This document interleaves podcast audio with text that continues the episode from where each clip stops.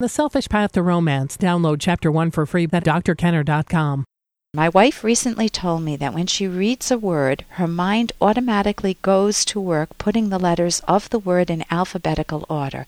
For example, when she wor- reads the word chocolate cake, her brain goes into A C E H L O T a C E K. I'm not even going to stop to figure out whether she got it right. Why is this?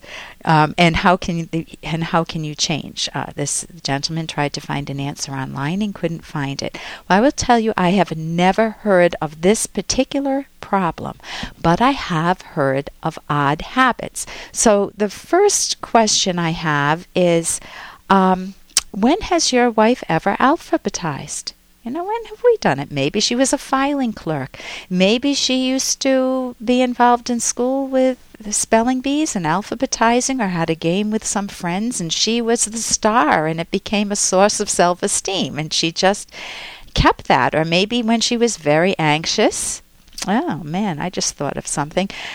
I learned Morse code going from A to Z da da da da da da da da da you know and I got my uh, what is it the ham radio license a few decades ago and when did I use it I only used Morse code apart from passing the test once or actually twice, when I was delivering my kids, when I was um, in labor, I needed a distractor. So over and over and over, I repeated the alphabet from A to Z. You know, someone else might hum a lovely tune, but I chose to do da da da da da da da.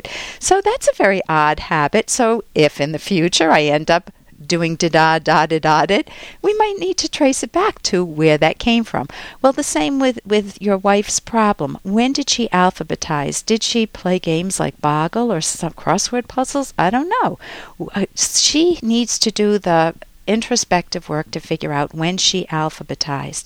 The second point is what does she say to herself? If she says to herself, Oh my God, I can't change, man, she's not going to put forth any effort to change.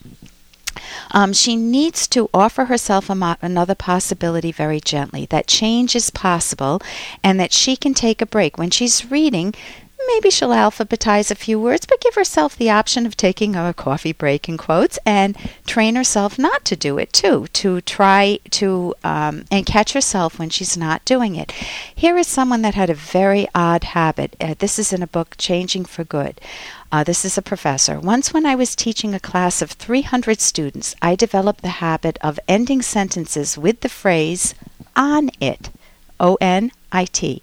In much the same way some people say, you know.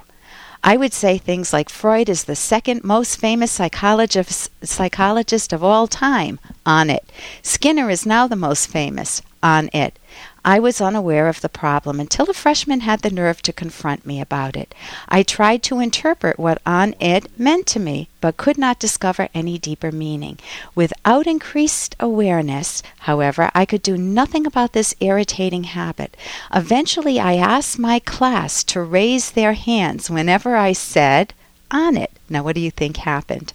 With 300 hands making me fully conscious of this habit, I changed in record time.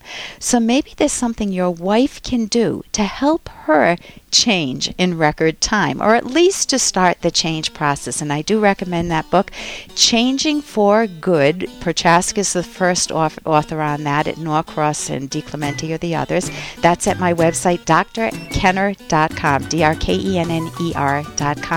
And I am Ellen Kenner, Dr. Ellen Kenner, on the rational basis of happiness. More to come right after this.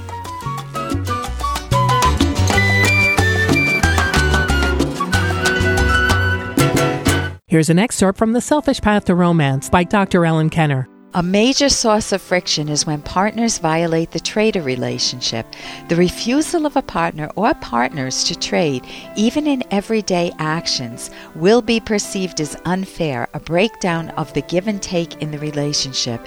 And the trade involves more than just love. It also applies to character and to everyday relations between partners. Let's say that partners need two incomes to pay the bills. Both have agreed to work, but one partner now refuses to seriously look for a job, preferring to live off the efforts of the other. In addition to being unjust, the partner's refusal to work after promising to do so lacks integrity. When the Trader principle is violated, tensions quickly rise. There is a feeling of betrayal and injustice by the partner who is getting the raw end of the deal. You can download Chapter 1 for free at drkenner.com and you can buy the book at amazon.com.